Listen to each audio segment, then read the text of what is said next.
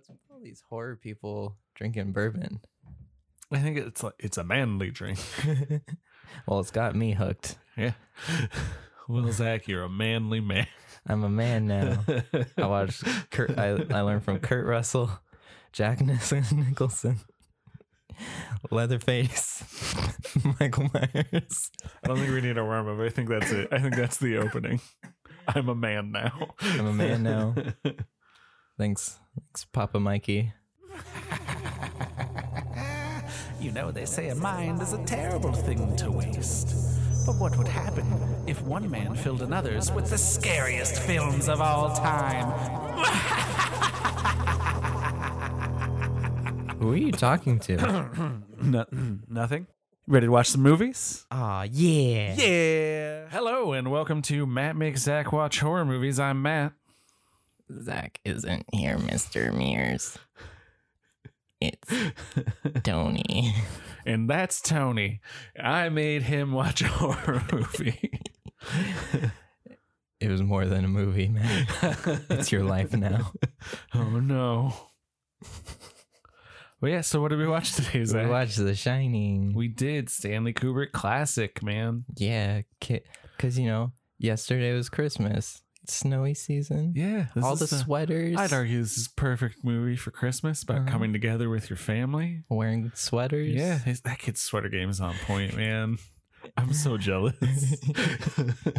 you step your sweater game up, man. I know they sell that as a T-shirt, the NASA one. I want it so bad. It's amazing.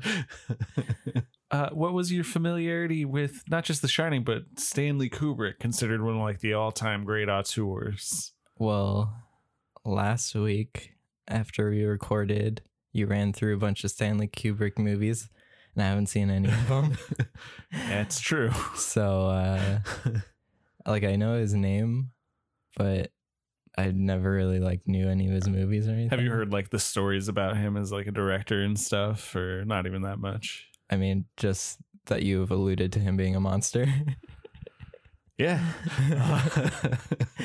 um, and Shining, I just know that here's Johnny. I mean, that's the big iconic moment, right? Yeah. Do you do you get that reference, or does that mean nothing to? Oh, Johnny Carson. That's how they would introduce him. Uh, So when he would enter the room, they'd go, "Here's Johnny." oh, So like the joke is like he's introing himself. that makes way more sense now. yeah, because I just It's knew it as the quote from The Shining. right. I think that's what most people like, especially like our uh, within our age range, yeah. uh, know it as. So Oh yeah, I didn't even know it was a ghost movie until we I slotted threw it, it, out there this. for ghost movies. Yeah, I didn't even know this involved ghosts whatsoever. But I mean, did you know like some of the imagery, like the twin girls and stuff? Yeah. like those pop up, especially yeah, like the in nerd blood, the circles blood elevator, Yeah, like I told you, I was looking forward to seeing it because of when Vine was Oh, a thing. yeah. All the aesthetic editors used shots from it. Yeah, I mean, still, there's um, I cannot think of the name of the Instagram where they break down the color palette and they do the shining all the time. Oh yeah, I've That's such a- stuff like that. I love that Instagram. That and uh, Wes Anderson. yeah, they use the two of them a lot because they're so particular about framing and color. yeah. That's that's probably like one of the things Kubrick is known for, even though he directed one of the best black and white movies too, Hmm. uh, Doctor Strangelove. Oh, I haven't seen that. It's a weird movie, man. That's what I've heard. I love it, but let me set up for later how weird as a person Stanley Kubrick is. Uh-huh. For Doctor Strangelove, when all the people are in like the war room of the government, he was like, "Oh, we need to make sure that the table is the same color of green as on a poker table." Cuz that's the In joke. black and white. The movie is black and white. That is who Stanley Kubrick was as a person. so if you couldn't tell from this movie that he's like super particular, going the extra mile. yeah, I that is mean- what he is known for. Is like Yeah, I he mean, doesn't just go the extra mile. He like runs five laps and does a marathon to get back. I mean, this movie was absolutely gorgeous. Like, oh, every movie single shot, amazing.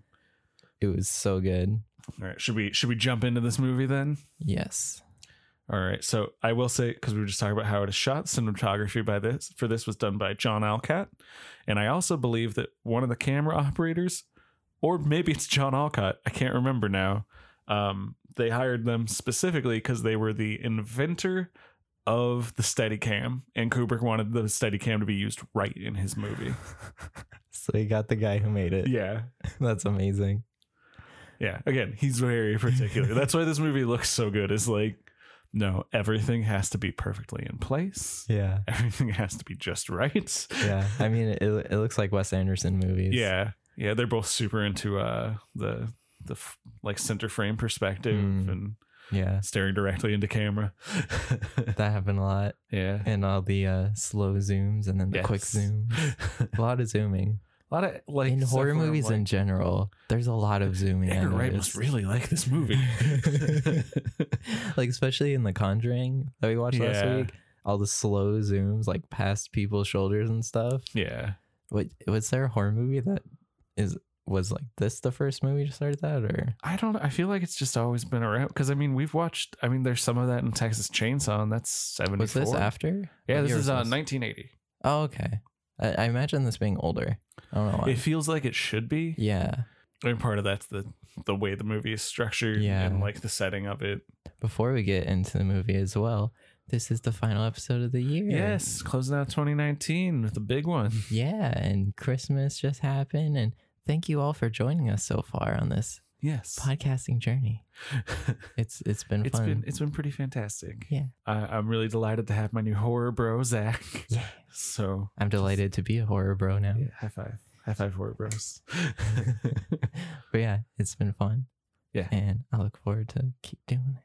yeah, we're gonna do many more as you guys will keep listening to. Yeah. So And also, have any feedback? Let us know. yeah, please leave us a comment or or shoot us like a message on Twitter or Instagram. Let us Yeah. let us know what you're thinking.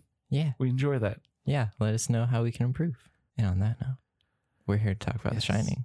Oh, real quick, I forgot to ask up top. Did you like the movie? I loved it. It's the take, like I was talking about in Poltergeist and Conjuring. There's a very specific way ghost stuff gets done that I either like or don't like.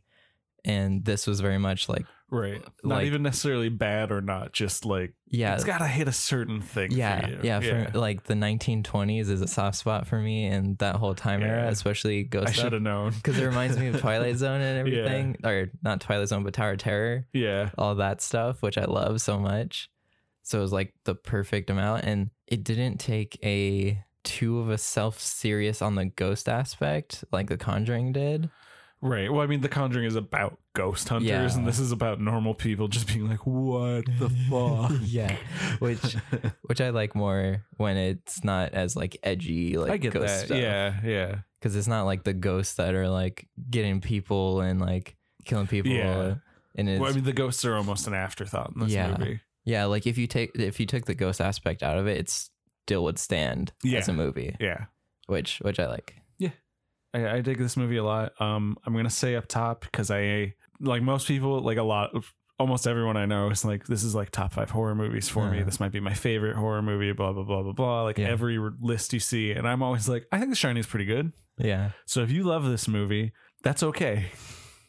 to the people listening, I like this movie too. I just don't love it, but I Oh. really like it. So I'm gonna be kind of weirdly critical on some stuff. Okay. I was very confused because I was like, wait, Where's but, he going but you're this? saying you like it. So what's the problem? it's just that thing. Like anytime you, it's like, not one of to the, top ones for you. For me, it's not. Like I've said before, I really like slashers, which most people are like, it's trash. This is cinema.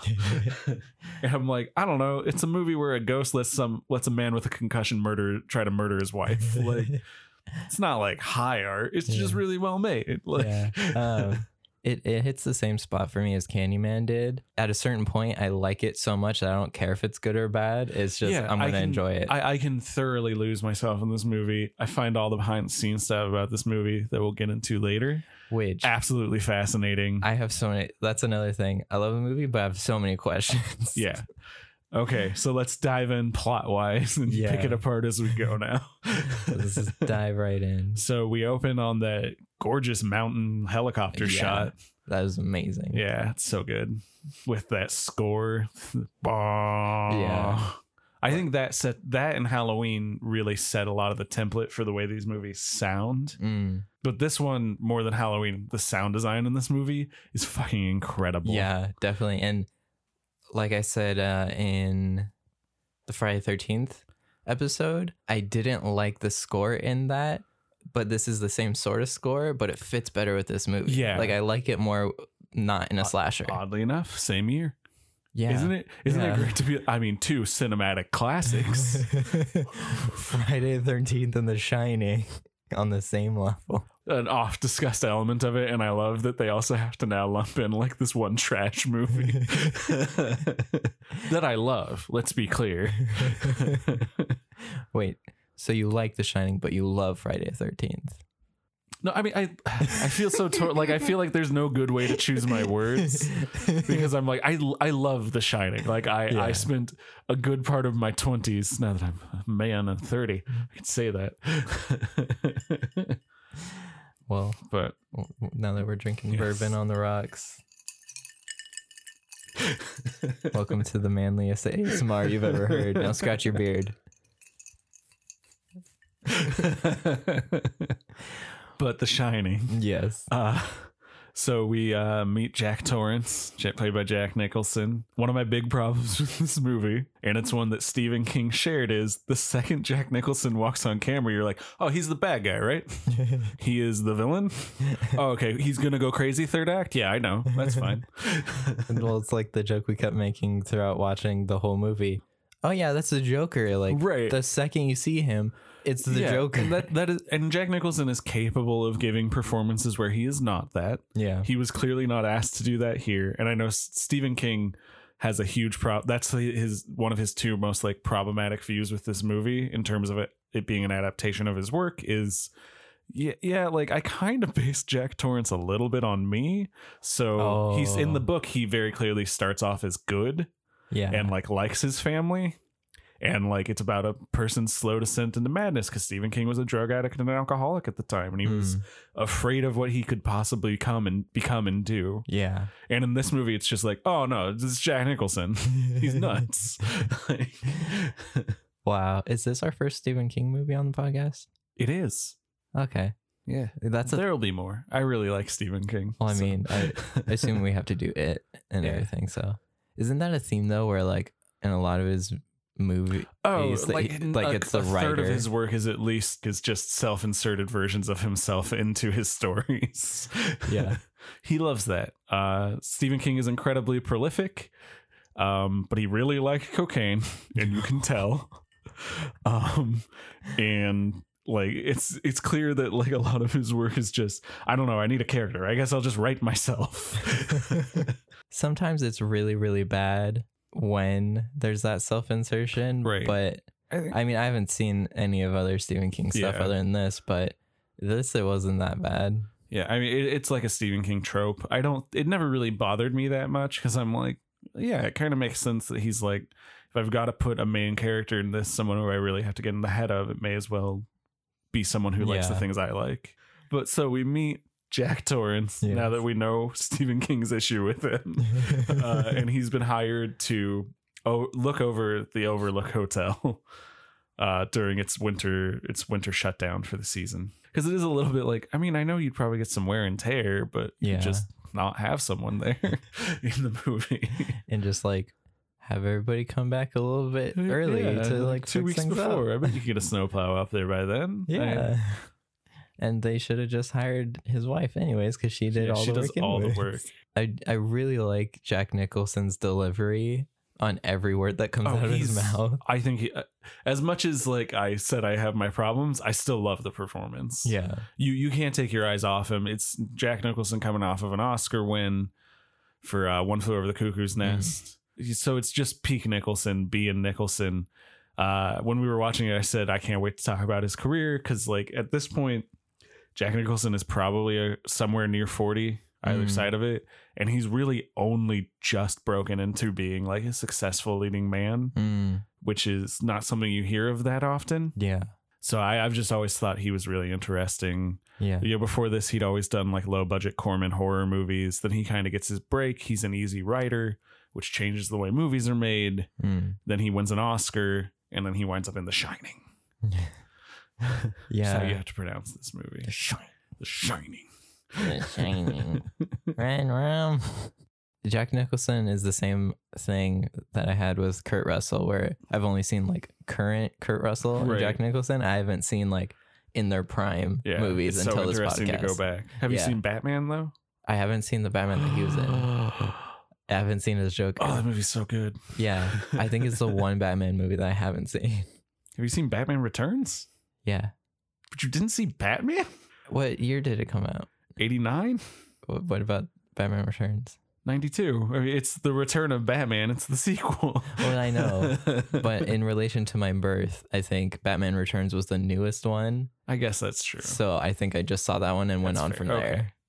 Because I've even All seen right. the uh, All right. The Schumachers. the bat bat titties ones, and those were my shit growing up. Oh, I love those movies. I wa- I watch uh, Batman and Robin like at least once every other year. In uh in our cupboard somewhere, McDonald's had these like glasses. Don't. And- The bat nipples are like perky on them, like Oh they my stick gosh, out You have them somewhere I in a wanted those cupboard. So bad as a kid. somewhere in Not the the, cupboard. bad nipples, the cup. You can want both, Matt. It's okay. That's fair. I mean, I do, but yeah, I have, it's, it's somewhere in one of our cupboards Nice. somewhere. It's great. One day I'll have to find it so we can drink our bourbon it. please. the classiest way to drink bourbon. Do you know how I like my bourbon? Bat tits. Chilled. Chilled on some iced titties. they could got glass. Arnold Schwarzenegger, Mr. Freeze on the list of impressions. yes. You know what he is? Hmm. Cool.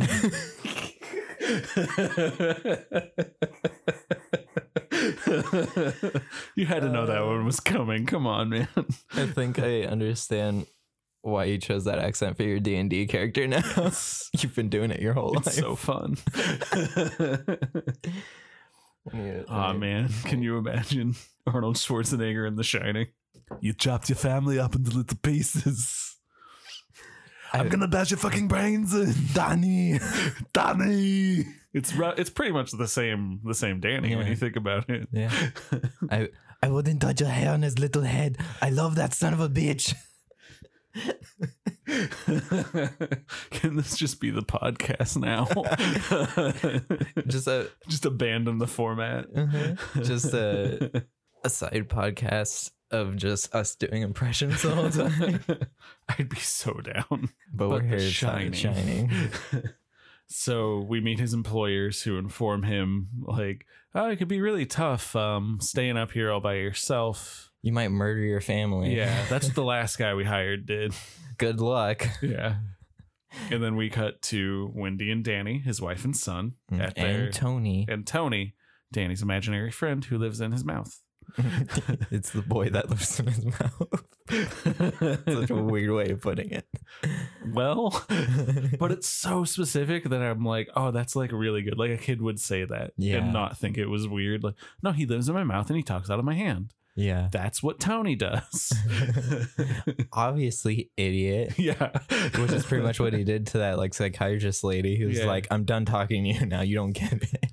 because he has like a freak out. He has like one of like his seizures, is what it looks like from the outside. But Yeah, we see what he sees. Yeah, he's using the shining. I mean, the shining. Uh, I don't want to get sued. So he's seeing visions of what we know now is the future for Yeah. him and his family, which is real upsetting. Red rum, which I, I don't know why people were surprised that it's murder. I know. Like the Uh, second I, I saw it, I was like, oh, that's murder. And then all the way two and a half hours later at the end of the movie, in the Yeah. reflection use, it like reveals that it says murder. I was but I guess she didn't see it written down. Like, mm. Like if somebody just walked up and was like red rum, you wouldn't be like murder. I mean, if like we're at a horror convention I mean, it's like and now someone, we would, but pre this movie, one of our amazing listeners runs up to us and goes, "Red rum," I'll totally go, "Murder." yeah. I'm a Maybe- horror bro too. Maybe you do that, you score a sticker. Who knows? Yeah.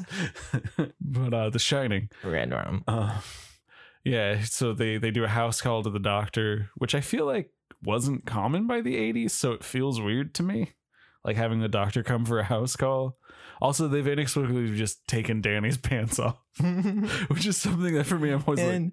she's I guess he was like in the bathroom when it happened, but I'm like, it's still weird that you didn't like She, uh, put those back on. she slapped his thigh when she got up, like the doctor lady. I was like, Yeah, 80s man, wild, Wild. time. Yeah, because Doctor Sleep just came out, so every single time they kept saying Doctor, I was I just thought Ewan McGregor in my head, and I was waiting for him to say like Doctor Sleep or something. I believe that is specific to that book. So, what book? Doctor Sleep. Oh, it's a book. It is Stephen King wrote a sequel to The Oh, Shining. okay. Yeah. It's it's So- not a hey, let's make a sequel to No, this no. random Uh, movie. That movie is I, I'm really curious to see. I'm fascinated just by the idea of it because Stephen King, like I said earlier, doesn't really like this movie that much. Yeah. Um, and his book is very different. So Doctor Sleep is very different. But the movie Doctor Sleep is expressly a sequel to Stanley Kubrick's The Shining. Oh, But it's also adapting Stephen King's book. oh, So it is both at the same time. okay. and I I think that's I I cannot wait to see how they like fix that puzzle together. I just really want to see it, like I told you, just to see if Ewan McGregor goes, Tony. I hope so. So Red much. rum. Hello there. Hi, I'm Doctor Sleep. What was that? I went back to school. What? What? Yeah, Tony got his PhD. He's Doctor Sleep Oh my. God. I thought you were quoting like Obi Wan or something, or like a Ewan McGregor movie. Use the force. The force. I like that we're both doing the finger. I mean, how can you not? It's just like a reflex. Every single time we say, "Oh, another one for the board," I literally write on an imaginary It's board true. next to our mics. We commit to the bit on this Hey. podcast. Oh my God, we're as smart as Stanley Kubrick, making green tables and black and white movies. We're doing Yes. visuals and audio podcast. it's for you, listener. Us and the guy who voiced Roger Rabbit. Oh my God, he's Doctor Sleep. he's literally the sleep doctor. I would watch the shit out of that movie. But you know what movie we did watch the shit out of? The Shining. Red rum. so they decide like, okay, well we'll move in. So they go to the hotel and they're getting their tour and they meet my favorite character in the whole movie, Dick O fucking Hallorann. Oh, Scatman. played by Scatman Crothers. Scatman, brother. Ah, he's the best in this movie though, Yeah. man. Like he's the best. He's the only good person in this whole fucking movie. Yeah, pretty much. well, no, Wendy's pretty good, I guess. Yeah. Like, Yeah, I, I knew that people had a problem with their performance, but I didn't have that much of a problem with it. oh, we'll get into that. Don't worry. Um, I actually, I really, Shelley Duvall plays uh, Wendy Torrance in this movie. I really like her in this movie. I think she delivers on exactly what the way this character is adapted asks for. Mm. Um, Stephen King, though, has said, and he is not wrong, that is his other big problem with this movie. In my book, the character from the get go, like, fights back, uh, pushes back against him, and is a strong, like, independently minded person. No, she's not submissive. Yes. And he said that Stanley Kubrick reduced Wendy to a screaming dish towel whose only purpose is to try not to get killed. He said it is one of the most misogynistic takes on a character he has ever seen. And having read some of the book, Yeah. I still need to finish it. It's really long. He's not wrong. Like when you start reading the book, you're gonna be like, "Oh wow, they like butchered this character." but for for what the movie is, as its own thing, as I think movies have to stand as, I think she does a great job. yeah. I think she's very good in the role in what she is asked to do. At a certain point, I was like, oh my God, because throughout the whole movie, she thinks everything is normal. Like her husband's just losing his mind and her kid needs like help. And all of a sudden, fucking go. Yeah, all of a sudden, like, she just almost got murdered and like she's finally getting out of there and all the ghosts appear to her. Yeah, a bear all man is blowing a butler, and she's like, "What?" Yeah. which is the appropriate reaction. Yeah, she had a definite appropriate reaction yeah, to that. I am too high for this shit. oh my god, she was too high. yeah. But we're at the beginning of the movie. Yes. Oh, I did forget to mention earlier, and it's important because it comes back later. She says that Jack Nicholson broke Danny's arm by accident. five months ago, and he hasn't had a drop of alcohol since then. That's important. I'll tell you why later. Okay.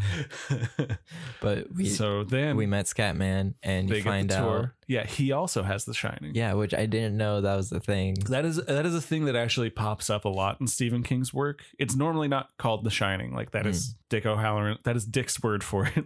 But like you see it pop up, like especially in kids in Stephen King books. Mm. Like the the book of it kind of implies that their bond is so strong because they don't know they're doing it, but they all shine. Oh. Um, another one of his books that's really bad and has a bad movie. It does it.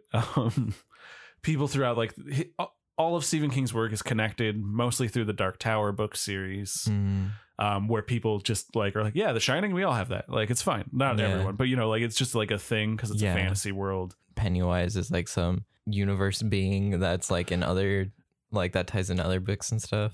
Uh, Pennywise himself does not pop up, but, But, I mean there like are. it, it's a part of the same universe like in other yeah, areas. yeah, there are creatures like Pennywise that pop up in other stories. There are references to him, like in one of the books, someone sees graffiti many years later after the events of it that say uh, Pennywise lives. Mm. Um, somebody else says like one time when I was a kid, I swear to God, I saw a clown in the sewer, which is just like, Like great little book? world. Yeah, great little world building. Yeah. Like oh, all this stuff. You know, Carrie has psychic powers. That's the plot of that story. Oh, it's Carrie Stephen King too. Yeah. Uh, Firestarter is also Stephen King. So Mm. like psychics just exist in the Stephen King universe. Mm. So. okay, Yeah. yeah, because I I knew like spooky shit goes on in the movie, like with all the uh like famous shots and everything. But I didn't know it was tied to the kid and tied to like I didn't know how it all tied together. Right. So when I found that, I was like, "Whoa!" yeah. Does such a good job of weaving it Yeah, all together. Ah, it's so good. And Scatman Crothers is just like delightful. yeah, And I just love him in this movie. Like yeah, I want to hang out with Dick Hallorann because of him. yeah. I wanted more of him in the movie. Yeah, that is that is if there's one major flaw to this movie that keeps me from truly loving it, not enough Scatman. what if it in Doctor Sleep cuts the scat man? Oh wait, no, he died. I mean, that is a thing I'm very curious about in the book. Dick lives. Ah, yes. Yeah. So, because So, and I, I guess he's like a character in the book Doctor Sleep. So, what do you do for this movie? So, and then everyone leaves except the family, and then fucking nothing happens for an hour. like, it's deliberate and I like it, but there are times where I'm like, you could really lift like 20 minutes out of this movie and it would still totally work. before you watch it, you're like it's two and a half hours. Strap Yeah. in. It could be two. Yeah. I understand you need it to be longish because, like, you you want to feel You need the atmosphere. Yeah, it's the atmosphere, feeling like you're kind of losing your mind with Jack Nicholson.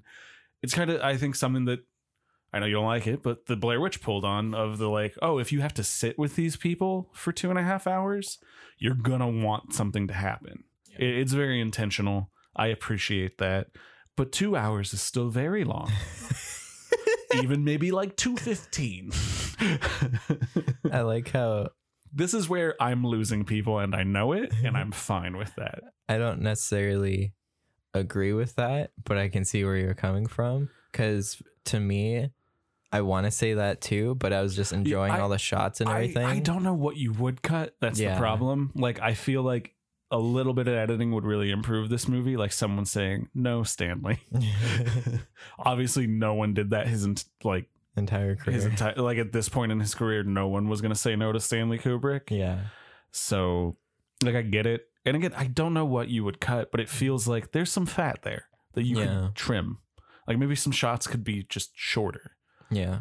But we do get my, one of my favorite sequences of the whole movie, which is Danny riding through the whole hotel on Mhm. his his trike, and the, that's where the sound design is like, mwah, chef's kiss. Scatman chef. yes, Kiss from the Scatman. it's a kiss to bop bop bop bop. That, and that was the thing because I knew about this scene where he's on his trike and he sees the two girls. So every single time he was like going around corners, I was waiting for it. like this movie like almost improves because even as someone who I, I've watched this at least two times before now, Mm. um, you almost forget, so the movie still scares you and improves. Yeah. because now I'm waiting for those little girls and I kind of forget where they're gonna pop up because I kind of lose myself in this movie. Yeah.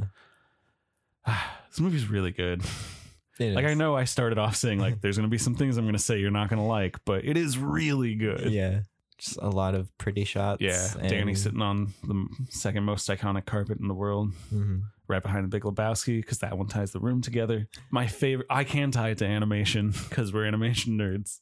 That carpet is the carpet that Sid has in his house in Toy Story. Yeah, oh yeah, I did know that. Because Yeah. the people who were in the the graduating class that all the Pixar guys were in are all Mhm. like obsessed with The Shining. So then we start really seeing um, Jack Torrance unravel pretty quickly yeah. because they say like we've been here for a month and it's like that's way too fast And then, which uh, it gets to the problem with this is like i never feel like jack nicholson likes his family and is going crazy he's Mhm. just like "Oh, i cannot wait to get that hotel and fucking murder the two of them the entire movie, he s- seemed like he was about to snap at any moment. Oh, he- even from the beginning. For, from the moment they're in a car together when the Yeah. kid is like i'm hungry not like feed me now just like i'm kind of hungry we should eat your fucking breakfast Mhm. sit back down it's fine he learned it on tv like everything he honey, says is like fine. i hate you He learned it on the television. yeah Cannibalism. That- he watched. Texas Chainsaw. Probably. Mm-hmm. it's fine, mom. Leatherface wasn't that bad. I, I felt bad dude. for him. He's an abusive family. He oh, deserved man. better. Do you think Danny Torrance can like really relate to Leatherface? It's like, oh man, bro, I get it. my dad's I get it. Yeah. I, I feel it. My dad's a dick too. I get you, man. Your brother suck. My dad sucks. I, I understand, man. Ghosts broke into my place of residence. Teenagers broke into yours. you know, it's fine. I didn't eat any of them, but Right, right. I got Tony told me not to. Maybe you need a Tony. yes. Let's work that out for you, buddy. Maybe there's a little boy that needs to live in your mouth. well, I mean, he's probably eaten one or two. So. We're here to talk about The Yes. Shining. We start seeing him really kind of unravel. Just lots of like, I guess this is where the fat could be trimmed. Lots of slow zoom in shots on Jack Nicholson looking crazy. My favorite scenes, because it kept happening, is when he went up to the bar and all of a sudden the bartender's Oh, there and stuff. I love that. I love that. Like I said, I love his delivery, but mostly when he was talking to the bartender, yes. just everything he said. Everything was is amazing. perfect. I mean, really, like I said, like not a ton happens right here. So I guess we could really kind of skip to that. Like it's Yeah. just Jack Nicholson is clearly losing his mind. He starts being more openly aggressive towards Yeah. not just like "Ah, I'm so sick of this, but like when he tells his wife, like, if I'm in here, you don't come the fuck in. like, And she's just like, I just want to know if you want a sandwich. Yeah. Damn. I'll tell you if I want a fucking sandwich. like that's his tone now. Like he's gone past like, well, you should have eaten at home to I'm gonna murder you. my book. yeah. I need to write my book. Oh, right in here is where we get the great shot of the maze, No, yeah. where it pulls out and pulls out and pulls out until it's the model. Or no, wait, I'm thinking Yeah. of it backwards. It goes Yeah, in and in and in. Yeah. yeah, stuff like that. I'm like, I'm here for it. And then it's just back to like Jack Nicholson. Oh, when's he gonna do it? All right. So after all of that waiting, we didn't really go in sequence. Shit gets real. Um, uh, he room two four seven. Oh, that's right. Before that is room 237. Two three two Yes. three seven. 237. Two thirty seven. 237. Uh, which in the book is 217, but the hotel that uh, they filmed the exterior of this movie at, because actually all of the interiors were sets Oh. that they built. They just built a hotel basically. Hmm. So that Stanley Kubrick could do whatever he wanted with it. Um, Uh, in the book, it is 217. In the book, in the movie, it is 237 because the hotel requested we actually have a room 217. We don't have a room 237. Can you change it? yeah. I mean, Smart on their part. Uh, Yeah. But I mean, nowadays I feel like people would go just. To oh, apparently people still um, frequently request room 217 Yeah. because everybody like knows. That's like one of those like, hey, did you know facts? so anybody that obsessed with The Shining is like, yeah, I want to go gotta make out with a bath lady. that scene is so weird and upsetting, and I love it. But yeah, so Danny wanders in there. You don't see what happens. yeah, And then cuts to him walking to his mom and dad with like Yeah. strangle marks. yeah, he's clearly got bruises on his neck. Yeah. And Wendy, of course, immediately thinks that Jack did it. because he just had fair. a night terror. Yeah. About murdering them. Uh, so that's when he gets angry and dances in a hallway, fucking footloose style. um, but yeah, then there's the bar scene, and then she comes in yes. and is like, "There's Okay. a lady." but that first bar scene, Yeah. I said it was going to come back. Mm. He's talking to the bartender just about his troubles, as you do. hmm There are so many fascinating things in the scene. I don't even know where to start. Um, one, every time that he sees ghosts until he's locked in the pantry, there is a mirror. So a lot of people seeing it Mm. until the end when it becomes expressly supernatural. Apparently, if you hadn't read the book, the movie genuinely led you to believe, like, oh, he's just losing it. These people are all imaginary. Because even when he sees the Mm. woman in room 237, there's a mirror behind her. Mm. And then later he's like, what? Nothing was there. In the bathroom, there's a mirror. In the party Oh. room, there are mirrors everywhere. Mm. So is he just nuts? But then I and a lot of people actually theorize like, you know, there were no ghosts. And I'm like, no, she saw the ghost. She's not him. yeah. Who opened that pantry? But uh Smart house. Yeah. Yes. but uh the other one I'll focus in on here is passage of time in this movie is so weird and you don't know who the unreliable narrator is. And I, I really like that. Mm. Because talking to uh, Lloyd the bartender, he says it's the part we quoted earlier. You know, I wouldn't. I love the little son of a bitch. I wouldn't hurt a hair on his head. He says, you know, she she'll never let me forget it, and he starts telling the story, and it's pretty much the same until he says that was five years ago, and I quit drinking five months ago. She said he only broke his arm five months ago, and that was when he quit drinking Mm. who's lying? Is he convincing himself like I haven't harmed him since then? And you know what? Then on my own, I quit drinking. And she says it took hurting our kid to make him quit. Mm. It, it- or is she lying to herself? Like no, no, no, no. It was just a couple months ago. It's fine. It's fine. yeah. You know. Because when she said that, I totally got the vibe of like, oh, she's like downplaying what he did. Oh, 100%. This movie is like a brilliant metaphor for the abuse that people face in relationships. Yeah. Then she comes running in and everything disappears from around him and he's just alone in that ballroom. and she says, There's a woman in the hotel. Danny told me there's a woman. Mm. Also, I feel like every single time he went back and like took a drink, I feel like he was sipping the Kool Aid and went crazier Probably. every single time he and the cup never got emptier, except for when he drinks it all down. But yeah, so Jack Nicholson goes to room two three seven. Yes. But there is a lot of build up to that scene, so I was expecting it to be worse than it was. It's the tough thing of like knowing that scene is there. Like I knew vaguely about this movie when I saw it, but I didn't like know that scene. So watching it unfold without any prior knowledge in any way was like, what? yeah, because to me, that same scene in Ready Player One was scarier. well, she's a little more of a monster in that, yeah, and she? she? like runs at him from behind. Yeah, this is more like they're just messing with him now. They want Yeah. to make him lose his mind. Yeah, yeah, I guess. But like that's what I was expecting. Like yeah, her to run and run at him. More conjuring than right. More it too. the Yeah. lady. yeah. I saw one of the funniest things I've ever seen, which was somebody being like, "That scene is so ageist because when she gets old, now she's supposed to be scary," and literally everyone was like, "Um, no, she's scary because she's dead. like she she's a, a rotting corpse. Like, did you see the movie? Like."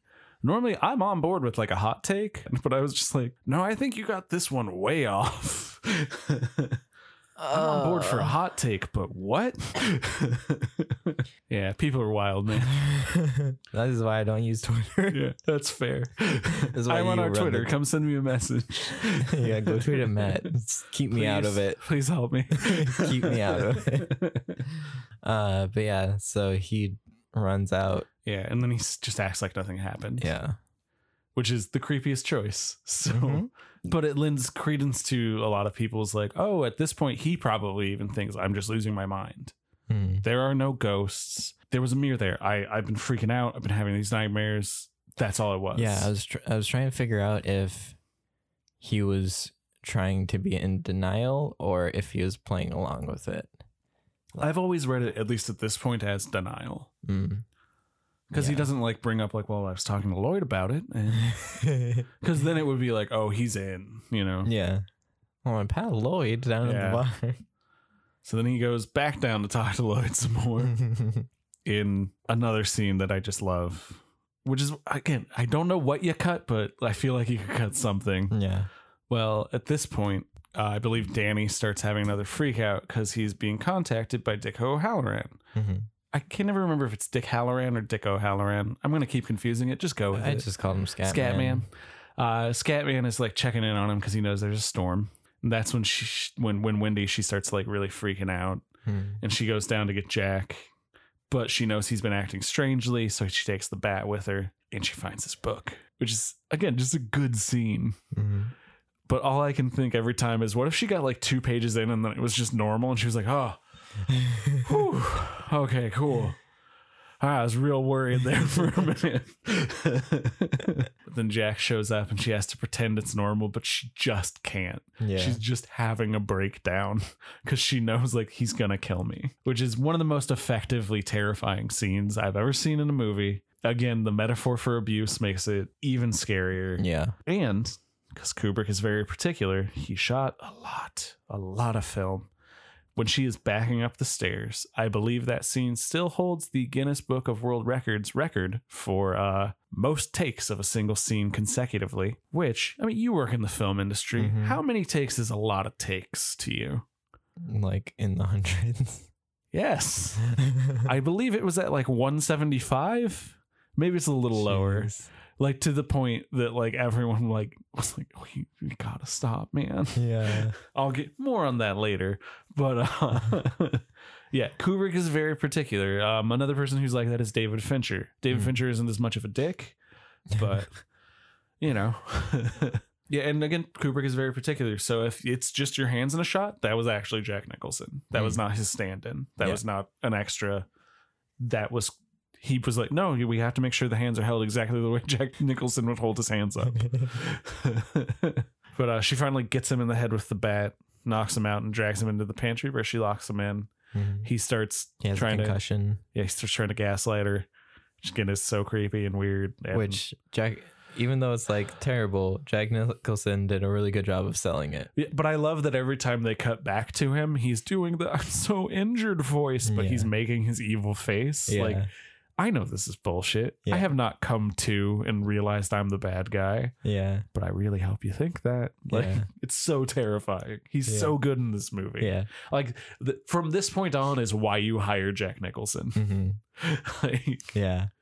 I, I can't imagine anybody else doing it this well. Yeah. So I I can suffer through the fact that we don't see a slow descent into madness. He's just always kind of mad. Yeah. Again, we've talked about mental health and horror and how it's not great. So excuse me for saying words like crazy and mad and losing it, Yeah. but that is clearly what this movie thinks. So Yeah. Yeah. Because I think uh, when we point out like mental health is when they specifically say like, oh, this person has this mental disorder or Yeah, whatever. yeah. This it's just like Jack Nicholson is not not actually crazy. There are ghosts. the ghosts are making him crazy. Yes. Right. The ghosts are a metaphor for cocaine. they are.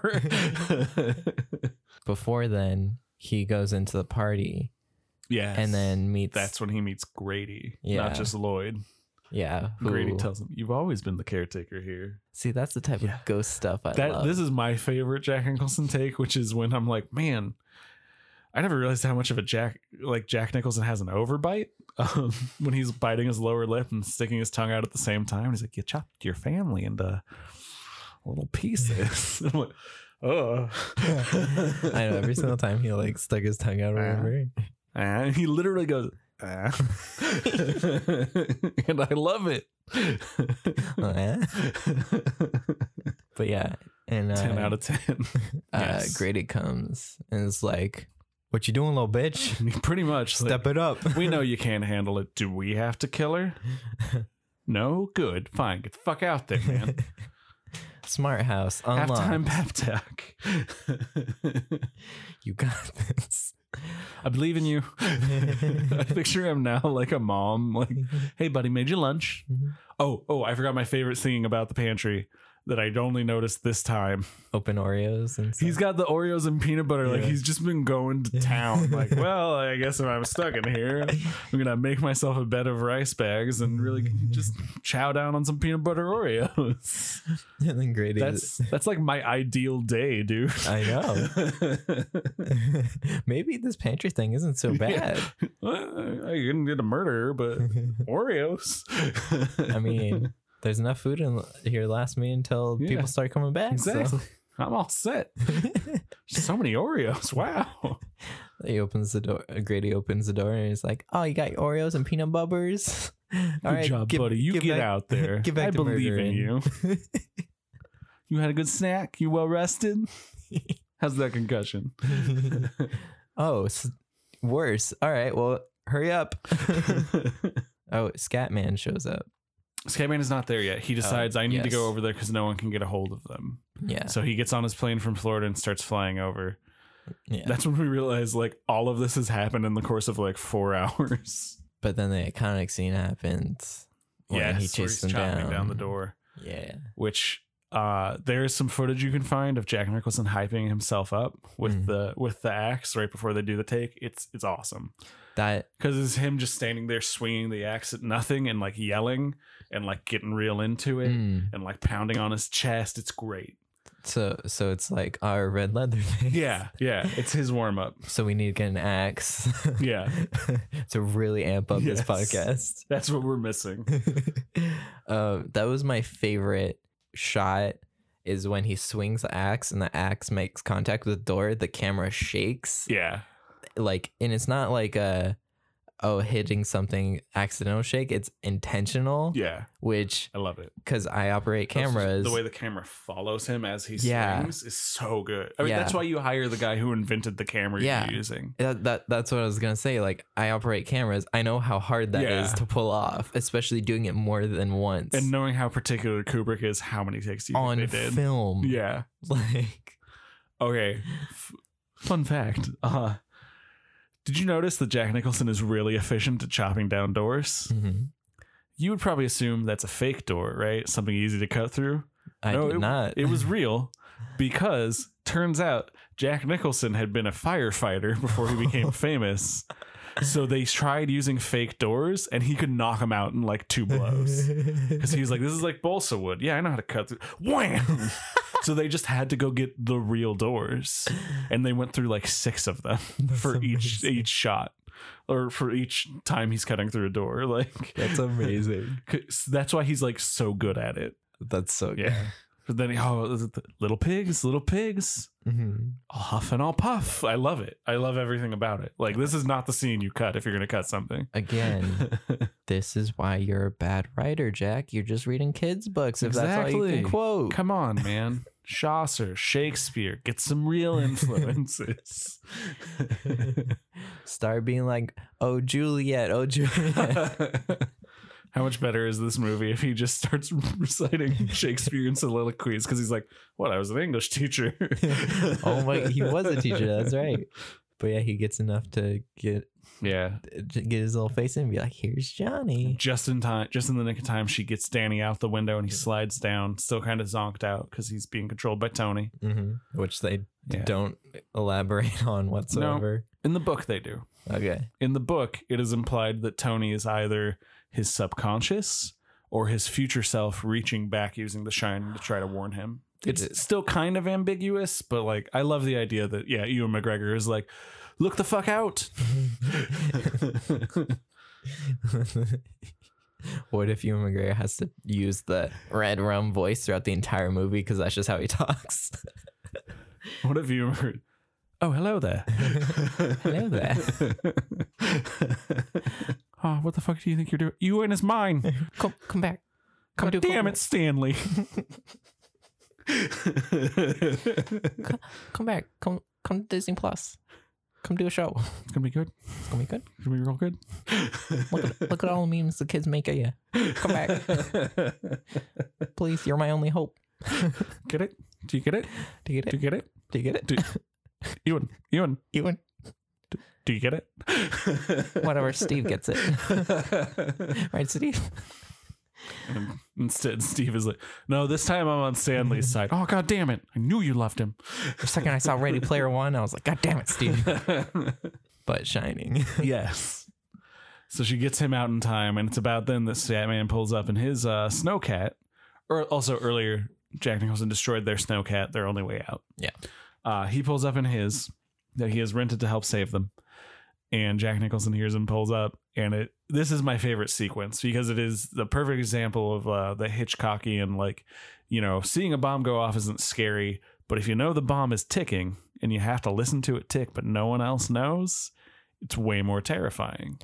We know Jack Nicholson is there with an axe and that he heard him, and we're just like, just do it, just do it. I, I, I literally thought he was gonna save the day because he's Oh. Scat Man. I literally because no, no, no, no, no, no, no, scat man. skibbity boop bop up Scat Man. I I lit, I genuinely thought he was gonna save the day. yeah. So that's why I No, was very disappointed. Um, Straight up murders Cat yeah. Scat Man just in and just goes mo- ah. I love everything about that. I love that that inspired Brad Dourif. Clearly, he's just been doing that as the Chucky voice since then. The oh, that is all Chucky does. Anytime he enters a room, is he Nicholson yells, which is double fun because he's clearly doing a Nicholson impression.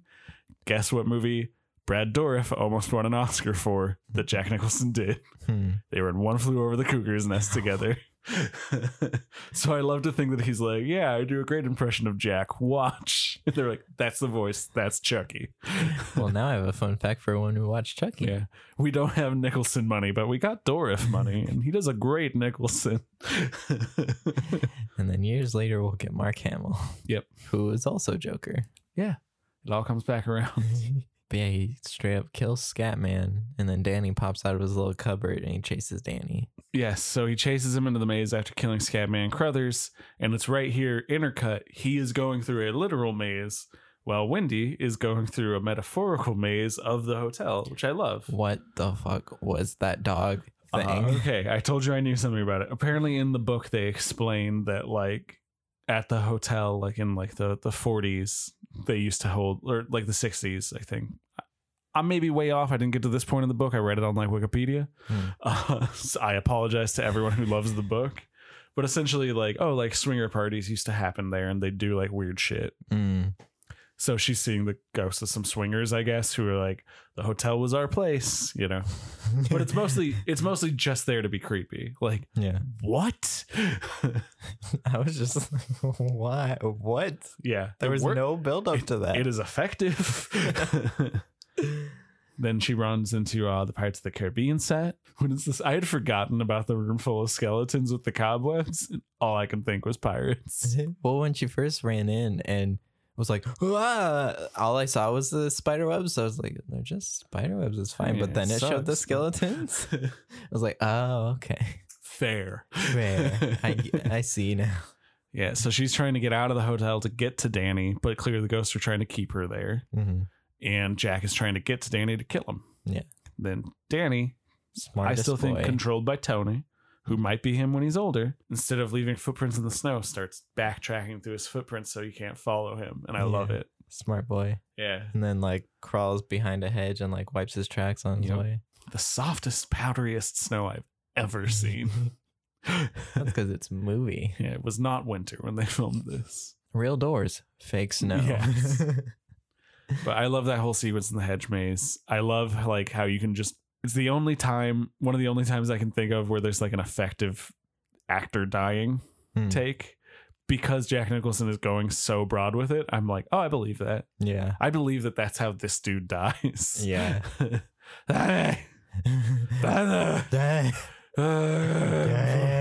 I never watched this movie with subtitles. That was fascinating to read what the dialogue is. One time- like, come back. Ah, come on. What are you doing? One- Wendy. One time he said hello and the subtitle Hello? said H U L L O. In their defense. Yeah. Hello. That's what he said. Danny gets out, Yeah. finds Gets his, to mom. his mom. They both Then- escape. Quick cut, Jack Nicholson's frozen. Yes. And then They show a photo from 1921. Jack Jack is there. That's the question I have. What That's not like in the book or anything. That's purely an invention of the movie. I think meant to give some ambiguity to it all of Mhm. like was he always there? Is he a reincarnation of one of the caretakers? Yeah. Um did some did Grady possess him and now he is Grady? Mhm. Like cuz we don't understand why he did what he did except oh ghosts. Mhm. Like this that just kind of leads to more of like why did he do it? The movie had a different ending that went to theaters and then Mm. they cut it out later. So when they escape, it cuts to them after they've escaped before they zoom in on the photo at the hotel. Um, apparently, no one you can't really find this scene. People just talk about it Mm. because the movie, you know, it made money. Yeah. But uh, so people talk about this all the time. That there's a scene that got cut out two weeks after the movie had been in theaters. Stanley Kubrick requested they remove it because he decided he didn't like it. Um, where we cut to Danny and Wendy in the hospital, and the boss of of Jack comes and says like, "Yeah, yeah, no." Uh, they found his body up there. He froze to death. It's really too bad that this like happened again. We we really didn't want this to happen. We're glad. We're so glad you guys are okay. Mhm. And goes, oh, and uh, they found this, so I wanted to make sure you got it back. And he hands Danny the tennis ball that rolls to him from nowhere earlier, implying that the boss was in on it all. Almost like maybe they're sacrificing people to the hotel and the spirits there. Mm. So, but then the book ends. Uh, Jack has a moment of clarity and says, like, I don't want to have to hurt you too. This place is making me do it. I haven't been maintaining the boilers all, rooms all night. You need to leave. And then the hotel blows up with him Mm. inside. Which is why I don't know how you do Doctor Sleep, which is the movie is being sold expressly on Return to the Overlook Mhm. and the book is sold on like yeah return to the smoldering ash pile of the overlook and i want to see this movie Maybe they rebuilt it. no because it's expressly a sequel to stanley kubrick's shining i've heard there's Um, actually not that much overlook in it that it's mm. You know the the trailers kind of really oversell it because they're so afraid of like no no no no no no it's the shining it's the shining you remember? You remember? Red remember remember remember? That was another thing I think you pointed out in Poltergeist, how it was like a old grave yard that got moved. In this, it's like Indian Yeah, burial ground. Indian- well, they say we think it was an Indian burial burial ground. I guess it's kind of their way around it. I think in the book they never say that. It's more just the implication of when bad things happen. yeah. So I, I believe it, the Indian burial ground pops up in a number of other king stories, which sucks. Yeah. But um, Yeah, because uh, Wendy also pointed out, oh, are these Indian? all the Native Like- American art. There is a movie that I highly recommend everyone watch called Room Two Three Seven. Mhm. that is a, a kind of a documentary where essentially they have on all these film critics and scholars. You never see anyone's face, it's just clips of The Shining. And they're just talking about their weird theories about The Shining. Mm. Like, this movie is Stanley Kubrick admitting to faking the moon landing. Because that's always been the theory is that Stanley Kubrick shot the fake moon landing. I mean, why else would a kid wear a NASA shirt? Because kids like NASA? Or this movie is a metaphor. This one actually holds more ground, but I don't think it was his intent. This movie is a metaphor for the genocide of Native Americans. They keep bringing up Native American art. They keep bringing Yeah. up the fact that they had to kill all the Native Americans to get them out of there. Jack Nicholson says, This is the white man's burden. This is the white man's burden. Also confusing. Yeah. So I don't think Kubrick was like, yes, it's definitely a metaphor for Native Americans, but I think that stuff probably influenced him a little bit. Yeah. But in Room 237, I love how obsessed people are with this movie. Yeah, that is the most fascinating part of it. Literally, there is a can where the this product's uh, logo used to be a Native American face. Um, they're like, yeah, you know, uh, there's an inconsistency, and Kubrick wasn't known for those. In one take, when they cut to Jack in the pantry, the head is facing outward. Then they cut away and cut back. The head isn't facing outward. Clearly a metaphor. And he's like, no, no, I think Jack Nicholson bumped into that can. Yeah. It- it- it's a fascinating look at like how obsessed people are with movies, Yeah. and as someone obsessed with them, I, I think it's it's great. I but- mean, it's like uh, we talked about. On one Everybody go watch. it. go watch it. It's like what we talked about on one episode uh, about the dead dead meat, their podcast episode on cursed movies. Yeah.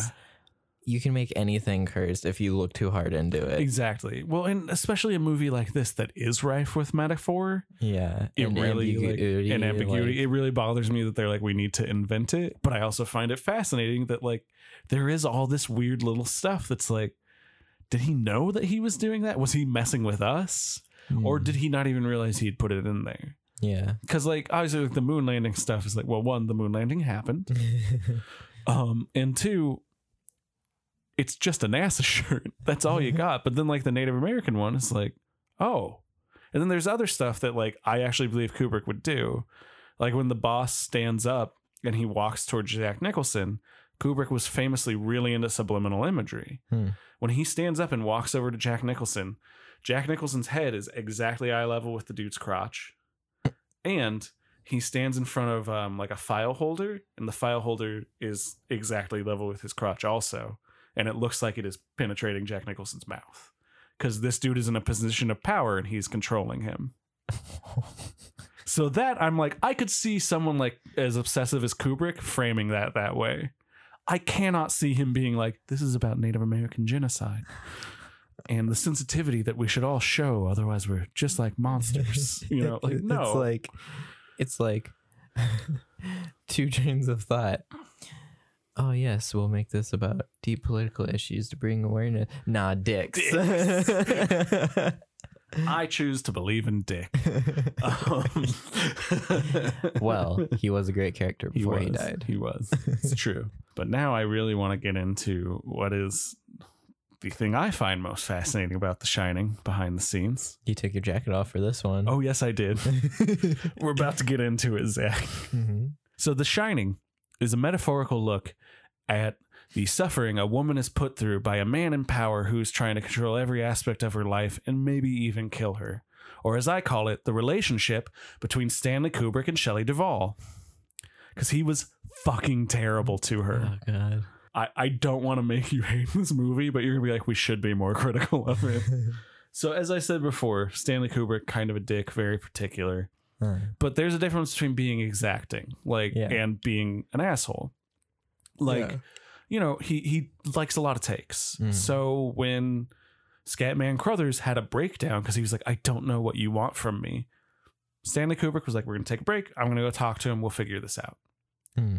but he did still give a dude a breakdown you know especially since scatman wasn't really like an actor Yeah.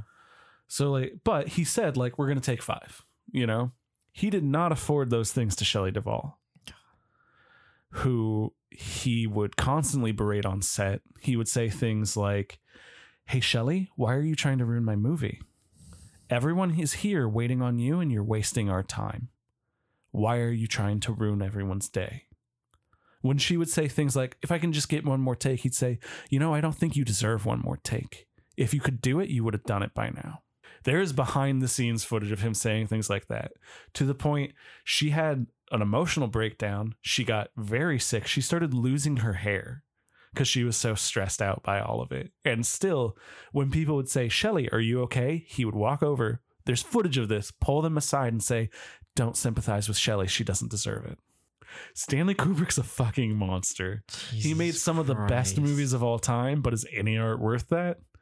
Is the most interesting thing you can ask about that guy. But then there's also stuff like he was very concerned with all the kids in the movie Mm. to the point that uh, Danny Lloyd, who played Danny Torrance, said, I didn't know I was in a horror movie as a child Mm. because he was so protective over what I saw and when. The twins did not know they were in a horror movie. He and Jack Nicholson got along great. It was really just Shelley Duvall that he just tortured. Supposedly, it's because he was like he cast her off of um, a movie that she was very good in. She was in an Altman movie, uh, much like uh, the mom from uh, Nightmare on Elm Street. And then she showed up, and the difference between Roger Altman and Stanley Kubrick is Altman is very like, no, just feel it out, go for it. We'll talk about it. We'll do a couple of takes Yeah. be natural. And Kubrick is so precise. So she got there and she couldn't do that precision that he wanted because that's a different kind of acting. Yeah. You hear the same thing about people who aren't dicks. You hear that apparently about um we were talking about him earlier. Oh, Wes Wes, Anderson. Anderson. Uh Wes Anderson and apparently Ralph Fiennes, who was in um uh, the hotel movie, um, Bu- Buda- Grand Budapest. Grand Budapest Hotel. Hotel. It's the only one I haven't seen. That's so Um, good. The, a lot of imagery that looks like The Shining, like the outside shots, Yeah. especially. But apparently, like Ralph Fiennes is um, a pretty naturalistic actor, despite everything that I've ever seen him in, and seeming like very Shakespearean and over the top. He's very like method and like he cannot handle when Wes Anderson is like, "Okay, cut, don't move." Move in the new background. He's like, "What? What are you talking about?" like I mean, that kind of that's a it's a particular thing. because it's like Quentin Tarantino when he's like doing a lot of takes because Quentin Tarantino is pretty particular. He has the chant of why are we doing it because we love movies. Yeah. he's not like And I'm sure if if Kurt Russell was like, I can't, Quentin, I can't, I'm, I don't know what you want from me, Quentin would be like, Jesus, we need to take a break. yeah, okay, Kurt, we're go sit down. Kubrick did not do that for Yeah. her. Like he he literally almost ruined her life, and he kind of ruined her career. yeah. Because I mean, I didn't know her in anything other than Shining. Yeah. and- Well, because this movie is not a hit when it comes out. I mean, like it makes money, but critically it is panned, and Mhm. people don't like it at the Mhm. time. Not just critics, like audiences. It's really it's kind of a pessimistic movie. in the eighties too, where it's like Yeah. Star Wars, the hero tales and everything Right. But even something like. Halloween, she is so triumphant in the end, even if it has the ambiguity of where did he go. yeah, She wins. In this movie, she doesn't really win. It's just by luck that she gets out. It's kind of pessimistic. yeah, He got nominated at the first ever Razzies for Worst Director. The movie got nominated for Worst Film, and I believe Shelley Duvall won Worst Actress, Jeez. which is nuts to me because she's so good in this movie yeah, and her, she never fully recovers career wise and especially hearing all this stuff um we talked earlier about mental illness yeah. uh a few years ago she went on like dr phil or something which is really gross i fucking hate dr phil Yeah. But they had her on talking about robin williams and she was like no he's still alive. It's fine. He's fine. We're all fine. Like clearly like she was in the midst of a breakdown and people exploited her for that which makes you wonder about her mental health during this movie and being pushed that way. Yeah. and just not respecting actors or people in general yeah. is not cool, especially like when people can totally duplicate the aesthetic without being fucking assholes. yeah. Like Jordan Peele is apparently the nicest dude on set. Quentin Tarantino, not a bad guy apparently to work with. Yeah. So it definitely casts this movie in another light. Yeah. Uh makes it scarier because knowing that she was just living a horror movie. Yeah. But um I still really like this movie. Again, I'm not saying you're not allowed to like it. Yeah. to the people listening. I just think that's one of the more interesting things about it. Um, and Shelley Duvall actually came around on Kubrick by the the end of before, well before the end of his life, Mm. saying like he's an artist I really respect. I really like that performance, and I'm glad he got it out of me. Mm. But it's still not worth it. Yeah. Like, it sucks. Yeah. Sorry. Yeah. I mean, I'm one of those people that can separate the art from yeah. the people behind it. Like, I can just take the movie as a movie. And, and it's, it's that thing of like he didn't like hit her. He didn't Yeah. like not let her take. He did let her take breaks. Obviously, Yeah. He just pushed her harder than she was clearly comfortable with being pushed, and you need to respect that. Yeah. So he's not like the worst person ever to ever make a movie. There are way worse people. Yeah. I mean, for some reason, we still let Roman Polanski make movies. Yeah. but yeah, it still sucks. Any fun behind the scenes stuff? Um, no. Jack Nicholson and Stanley Kubrick like to play chess between takes. That's fun. Um, everything I can think of now is like, I mean, that's not like fun. It's a fun fact, but it's not like fun. like, oh, okay, so they wanted the set to look like it was uh, snowy outside and shining that bright light you get with snow inside. It was not winter. It was England, and it was not snowing. Um, Mm. So they literally just had to turn lights up as high as they would go at all times to blast light into the set because Kubrick liked natural lighting too. So Mhm. he wanted it to just be light coming in from the windows. yeah. So literally, the set was incredibly hot, typically 90 or above for most scenes where there were windows. Uh, Lloyd, the bartender, said by the end of the, my first day of shooting, I had sweat so completely through the suit that they had to have it dry cleaned immediately after I took it off. At least he didn't have a leather face on. Right. It, okay, there are worse movie sets.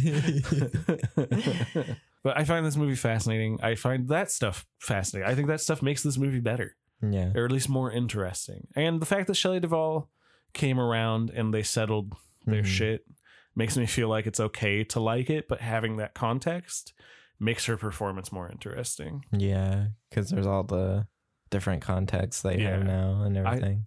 Context makes movies more more interesting. Like I, Yeah. I hate when people are like, I don't care what happened behind the scenes. I'm like, I understand like art from artists, like I still want to like this thing, but having context really makes it more interesting. yeah, like Tarantino movies. I love it because I know who Tarantino is and Right. like how he uh, Or- is as a person. Or even just the context of the time. yeah, Like saying like we're going to have these hyper film literate characters. Nobody had done that in 1992. yeah. It was literally just Tarantino and Kevin Smith. Like Mm. and one of them is better than the other, I'll admit it. Uh, but like literally, like no one had done that before. Like nobody Yeah. had done like let's just have someone give a monologue about how much they like like a virgin. Mhm. That wasn't a thing. Yeah, That makes that movie more interesting because now all characters talk like that. Everybody wants to be Joss Whedon or Quentin Tarantino. yeah, and like how we're talking about Blair Witch, like I'm sure once I see more like paranormal activity and stuff, I'll, I might appreciate Blair Witch more just because it's like the first one to do it. Yeah, context makes things better. Yeah. Yeah, and and uh Friday Thirteenth, how I was like, this is super like '80s and it's hysterical, but eh, given the context that it's in the '80s and knowing behind the scenes stuff, oh, they're all theater kids. Like right. it brings a It different. makes their performances like, oh, that explains it. Oh, I can get on board with this now. Yeah. Like, like one of my friends I remember once being like, oh, I can't really watch Superman. The effects are so bad. And I was like, not for 77. They were fantastic. you got to put yourself in that time to some Yeah. degree. Like, the first Tron movie. yeah. Yeah, but Like, I will never excuse the smoke in 28 Days Later. that is fair. Even with context, it looks bad. All right. Yeah. But yeah, that's the movie. People have come around on it, luckily. Uh, I talked earlier about it getting really bad reviews. Lots of people saying like, s- especially because the book was such a big hit, so Mm. many people were so familiar with it. Even though now I would argue people are probably more familiar with this movie, oh yeah, definitely. um, which is nuts to think about. Which is, I think, part of the the other reason that Stephen King resents it. Um, Stephen King hated this movie so much that actually in the '90s he did a TV miniseries where he adapted the book. It is not as good as this, believe it or not. It's like fine. It's got some really interesting stuff in it. It's got a lot of the stuff that is missing from this. There's there's a warmth and a heart to that book that I think is in all of Stephen King's work Mm. that I think this movie misses because Stanley Kubrick does not believe in like beating hearts in love. Yeah. He believes in icy exteriors and the cold pain of being human. So mu much like the push and pull between Polter on Poltergeist between Tobe Hooper and Steven Spielberg, I find that push and pull in this movie fascinating. I also like how we're like two and a half hours is Shining. It's such a long movie, yet we're like Irishman is three hours. Hell yeah! oh, I'm gonna rewatch Lord of the Rings at some point this year. So yeah. those movies got fat too. So it's okay. It's okay to like a movie. If you think this movie is perfect and I'm wrong, that's fine. You don't need to tell me.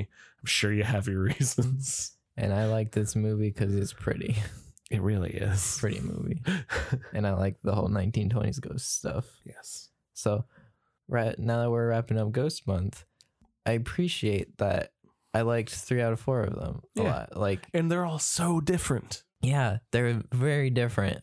Because I think that's what I like about uh, watching these movies is I'm going in with a mindset and like a assumption of what it's going to be like, and then it's completely different. Yeah. Like I don't like ghost movies, and I like three out of four of them. Oh, don't worry. We'll get to some trash soon. I lo- I love some bullshit. Don't worry. Yeah, I like all the all these ghost movies for different reasons too. Yeah. Like I can't really rate them because I like them for different reasons. That's fair. I was actually about to ask if you want to rank them. Try Yeah. something new. I mean, every single time I think about ranking movies, I'm like, no, I just want to like take in everything. I don't really want to like. I like picking ones that I'm like, this is a favorite, but I Yeah. don't like putting them like like whenever people ask me like, what are your three favorites? I'm like, in no particular order, blah blah. You know, Yeah, let's let's do that. So out of all the movies we've watched from the beginning of the podcast You know, to now, it's the end of 2019. Yeah. Let's do it. what were your like? What's your favorites out of Just ones from the watched? podcast. Yeah. Um, in no particular order, all of them. No, uh, probably the thing, Halloween, Scream. Well, we know Scream is my favorite, but uh, um, The Shining is on there. Like, how many am I picking? Actually, as many as you want. oh, It's not a it- all of them. Uh, and some of them I actually found I liked more than I remembered liking. Like I Mhm. remember really liking 28 Days Later when I saw it and watching it this time. I was like, I love this fucking movie. yeah. Whereas like Blair Witch, I was like, still about the same. Pretty solid. B minus, C plus, cool. like so, like your favorite, like not the ones that you just like enjoy, but like the, your favorites that you're like, oh yeah, I freaking love that movie. I forget. I mean, Scream is number one, Scream, then below Halloween that, thing. in no no particular order, Scream, Halloween, Thing, Conjuring. I- I know it's not your cup of tea, but I really love Yeah. it. Uh, and probably Shining. For me, it was the thing, because I mean that's the one that set it all up. That was my first journey into all of I this. know. I'm so, So- glad we got to start y'all so strong. I know. Uh, it's I all mean, downhill from here, buddy. I mean, so like, now I drink Jim Beam bourbon. That's like my go-to drink. Be like Kurt Russell as much as I can. Every good boy. Don't don't care if he's a thing or not. Um, your thing was really good.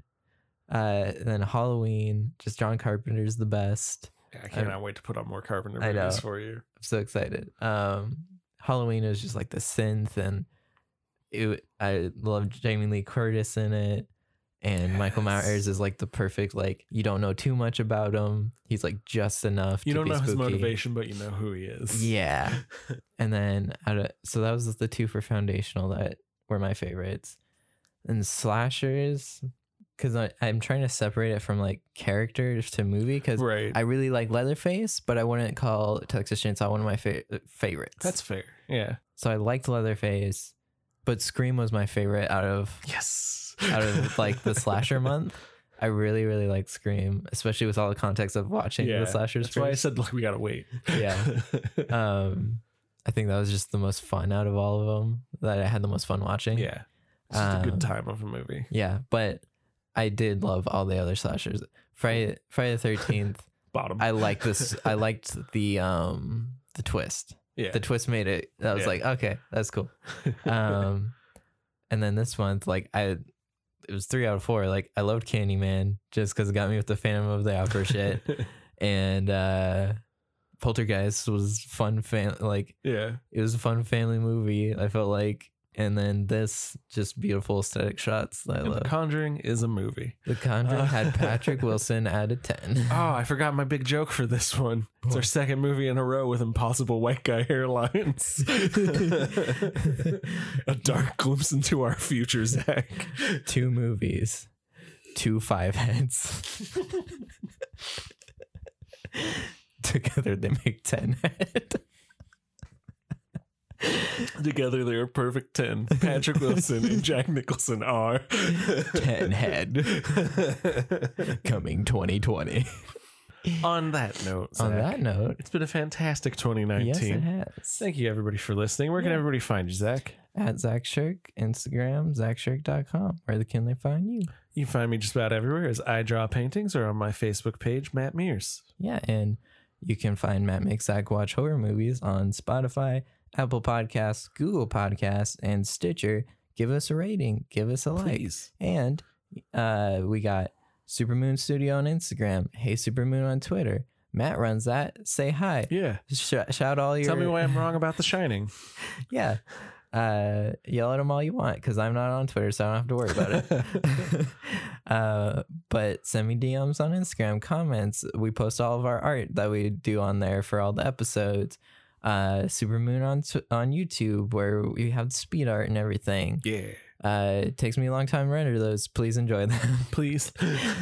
and uh, coming up in 2020, well, we might be checking out some horror cons. yes. We might be uh making some new podcasts. Hell yeah. So you got a lot to look forward Yeah. to. And for next month, yes. we kicked this whole thing off with John Carpenter. We're gonna kick off 2020 with They, They Live, Live. for sci-fi horror. Yes, I'm I'm so excited. I'm so excited. I'm so excited to go back John Carpenter. I miss him so much. That's one more John Carpenter. it's fair. You you are making a right choice in that opinion. yes. I love John Carpenter. Yes. All right. So thank you guys for listening. Thank you for listening. Keep it spooky. keep, keep it spooky. Ha- Merry Christmas. Happy New Year. So, see you in 2020. And remember, I love you, little sons of bitches. Bye. Bye.